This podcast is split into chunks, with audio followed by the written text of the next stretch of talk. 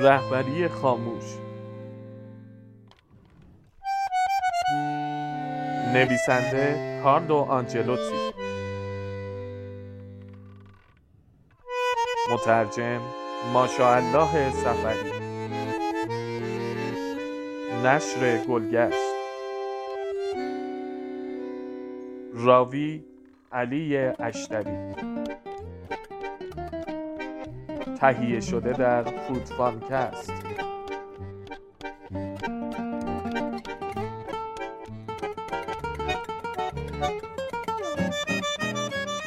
پیش گفتار.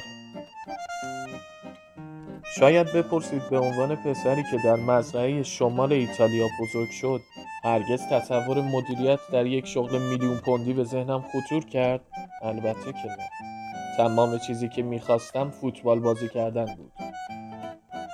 امروز که به گذشته نگاه می‌کنم متوجه می‌شوم که ما فقیر ولی خوشحال بودیم.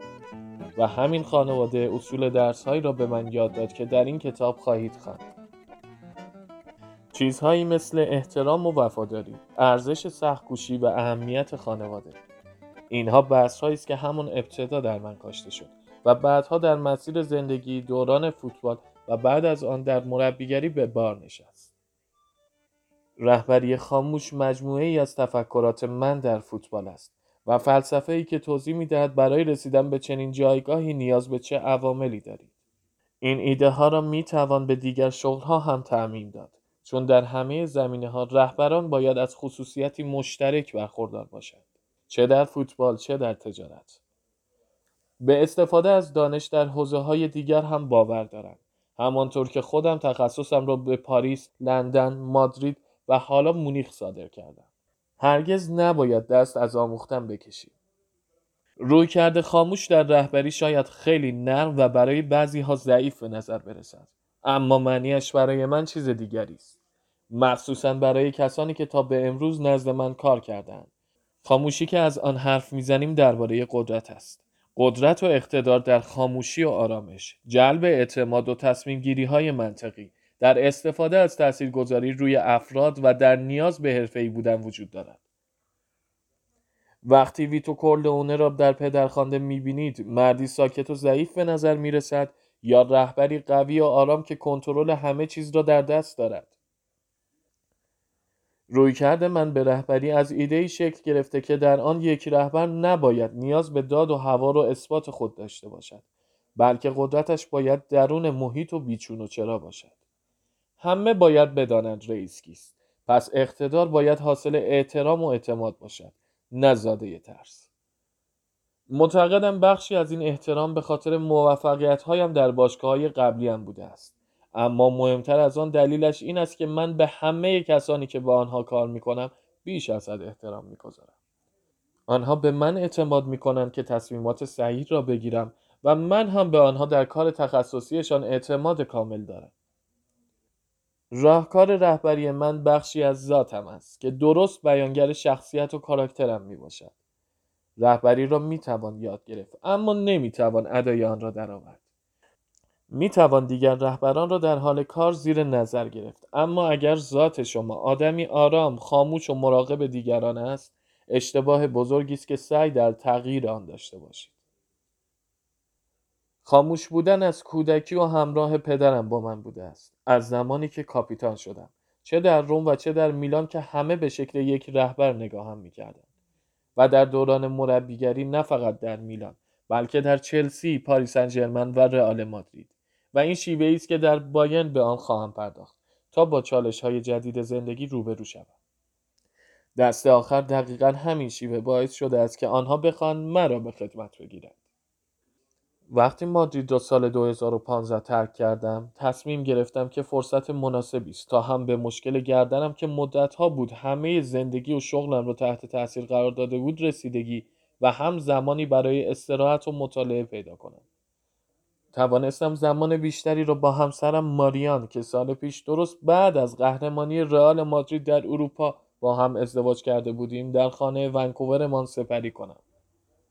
منتظر ماندم تا ببینم کدام گزینه ها برای فصل بعد بهتر است چون می‌خواستم به کار بازگردم بعد از بازی کردن در فوتبال مربیگری آن بهترین شغل دنیاست و من واقعا خوششانس بودم که هدایت تیم‌های قهرمان و بزرگی را در اروپا به دست داشتم.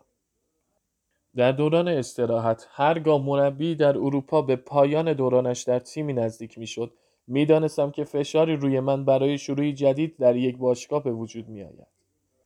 در رسانه ها به ارتباط من و لیورپول اشاره شد که باعث افتخار است و قطعا به این شغل علاقه من بودم. اما وقتی انتخاب نشدم ناراضی نبودم. یورگن کلوپ گزینه خیلی خوبی برای آنهاست. مطمئن هستم که موفق خواهد شد. دوران استراحتم خیلی خوب بود. اما وقتی پیشنهادی به بزرگی باین مونیخ روی میز می آید غیر ممکن است که آن را رد کنید برنامه دارم که بلندترین دوران موفقیت پایدار را در آنجا داشته باشم چیزی که در این کتاب پیدا نخواهید کرد فصلی درباره روابط است. دلیلش این است که برای من روابط پایه تمامی کاری است که به عنوان رهبر انجام می‌دهم. پس در تک تک صفحات این کتاب آمده است. روابط با بالا دستی ها با تیم مربیان و از همه مهمتر با بازیکنان. بدون بازیکنان فوتبالی هم نیست. همانطور که بدون نیاز بازار و محصول تجارتی وجود نخواهد داشت. هزاران نفر در استادیوم میلیون ها نفر پای تلویزیون. آنها پول نمی‌دهند تا مرا کنار زمین تماشا کنند. یاسر الکس فرگوسن و گواردیولا را. آنها می‌خواهند بازیکنان را ببینند و جادویی که اتفاق میافتد. کار با چنین ورزشکارانی مراقبت از آنها و کمک برای بهتر شدن و پیشرفت ساختن اعتماد و وفاداری فیمابین رسیدن به موفقیت با یکدیگر و بازگشت از یأسها و شکستها اینها همه قلب این شغل برای من هستند. برای همه اینها هر روز صبح با لبخند از خواب بیدار می شود. در کودکی فوتبال بازی می کنیم چون عاشقش هستیم. وقتی به صورت حرفه‌ای بازی کردم باور نمی کردم به خاطر کاری که عاشقش هستم حقوق می گیرم گاهی جایی میان راه سختی ها و فشارهای خارج از زمین باعث کم شدن شور و عشق می شود. این وظیفه من است که بازیکنان را عاشق فوتبال نگه دارم. اگر در این مورد موفق باشم برایم کافی است. کار کردن روی این کتاب به اشتراک گذاشتن خاطراتی زیبا و البته خاطراتی تلخ همراه با دو نویسنده همراه کریس بریدی و مایک فورد تجربه مفیدی برایم بوده است. امیدوارم شما هم چیزی در این کتاب پیدا کرده و در زندگی و شغلتان از آن استفاده کنید. و شاید چیزی که بتواند شما را هم خوشحال کند.